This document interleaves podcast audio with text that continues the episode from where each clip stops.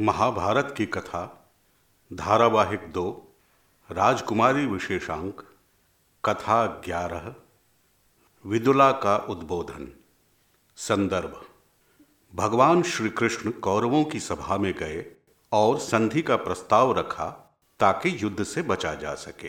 किंतु दुर्योधन न माना। तब भगवान श्री कृष्ण अपनी बुआ कुंती के पास गए और उन्हें सब बातें बताकर कहा कि बताओ, तुम्हारी ओर से पांडवों को क्या संदेश दूँ?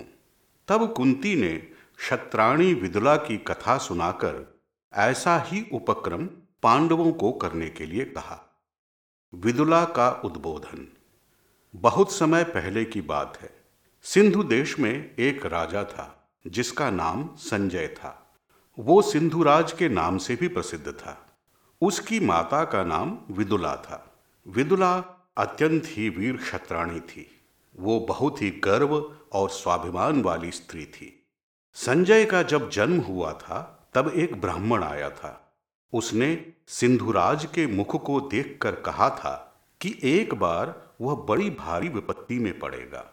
उसके बाद पुनः उन्नति करेगा। विदुला को इस बात की चिंता सताती रहती थी। सिंधुराज बड़ा हुआ और राज्य करने लगा। उसका जीवन सुख से चल रहा था। फिर एक दिन एक अनहोनी घटना घट गई। अचानक उसके पड़ोसी शत्रु राजाओं ने मिलकर उसके राज्य पर आक्रमण कर दिया। सिंधुराज को इसकी तनिक भी भनक नहीं थी और वो इस युद्ध के लिए तैयार भी नहीं था। इस कारण वह इस युद्ध में पूरी तरह से पराजित हो गया। उसने किसी प्रकार से अपनी जान बचाई और युद्ध भूमि छोड़कर भाग आया। वह पूरी तरह से भयभीत था। प्राण जाने का भय उसे सताने लगा और वह डर डर कर रहने लगा। विदुला ने उसकी दशा देखी तो उसे बड़ा दुख हुआ। उसे ब्राह्मण की बात याद थी। उसने सोचा, शायद यही वो दशा है जिसके बारे में उस ब्राह्मण ने कहा था। अपने पुत्र को साहस दिलाने और युद्ध जीतने को उद्बोधित करने के लिए उसने कहा युद्ध से भागकर आने वाला मेरा पुत्र नहीं हो सकता। अरे कायर, यदि तुमने एक क्षत्राणी का दूध पिया है तो जा, जाकर युद्ध कर। सिंधुराज की स्थिति बोल पाने की भी न थी। पराजय ने उसे बुरी तरह से शक्तिहीन बना दिया था। उसकी इस स्थिति को देखकर विदुला ने उससे पुनः कहा, तू कैसा पुत्र है जो अपनी माता के कहे पर विचार तक नहीं कर रहा? क्षत्रिय वही है जो शत्रु के सामने डटा रहे। तुम्हारा नाम संजय है। युद्ध में जय करके अपने नाम को सार्थक कर। अब भी तू न गया तो मैं अपने प्राण यहीं त्याग दूँगी। अब संजय से न रहा गया, उसने कहा, तुम कैसी माँ हो? मेरे प्राण संकट में हैं, और तुम्हें अपने पुत्र पर दया भी नहीं आ रही? विदुला बोली, बेटे, क्षत्रिय धर्म का पालन करवाना क्षत्रिय माताओं का धर्म है। यदि तू इसका पालन न कर सका तो यह मर जाने के समान है। संजय ने माता से प्रश्न किया, तुम माँ होकर भी मुझे आग में कूदने को कह रही हो? यदि मैं जीवित नहीं रहा तो तुम्हें इस जीवन से क्या सुख मिल जाएगा? विदला अपने बेटे की मनस्थिति समझती थी। उसने समझाते हुए कहा, बेटे समझदार के लिए सभी कुछ धर्म या अर्थ के लिए नहीं होते हैं। यदि तुमने इस समय अपनी वीरता नहीं दिखलाई तो तेरा तिरस्कार होगा, जो मुझे स्वीकार नहीं है।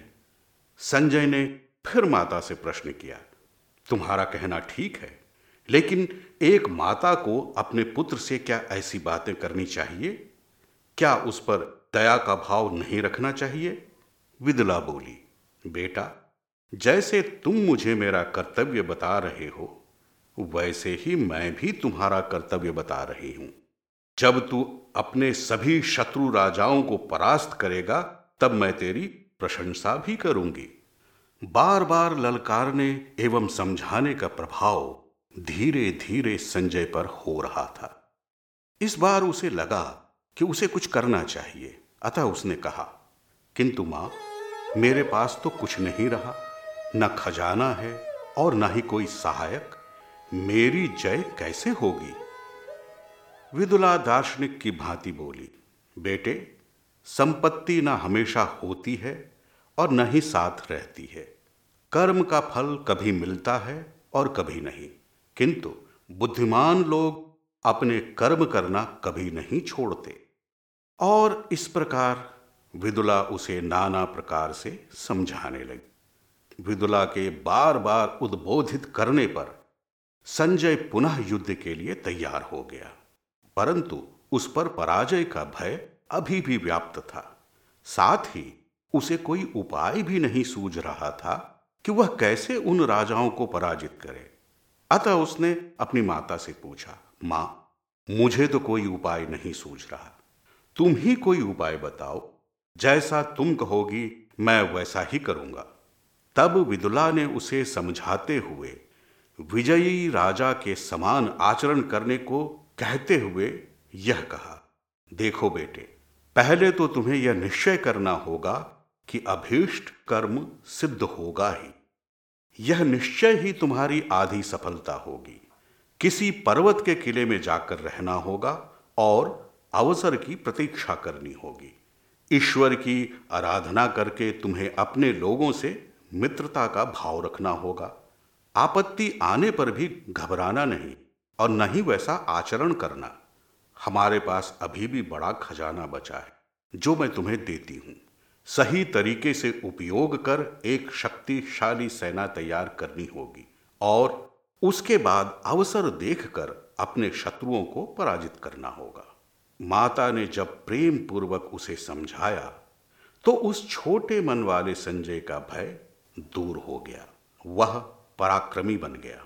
उसने अपनी माता के कहे अनुसार कर्म किया और एक एक कर सभी पड़ोसी राजाओं को हराकर अपना राज्य वापस ले लिया। उसके बाद उसने कई वर्षों तक सुखपूर्वक राज्य किया और उसके राज्य में प्रजा बहुत प्रसन्न और संपन्न रही। इस प्रकार शत्राणी विदुला की प्रेरक बातें सुनकर उसका कायर पुत्र भी पराक्रमी बन गया था। कहते हैं कि यदि कोई अपने शत्रु से पीड़ित हो और उसे यह प्रसंग सुनाया जाए तो वह कष्ट भूलकर अपने कर्म करता है।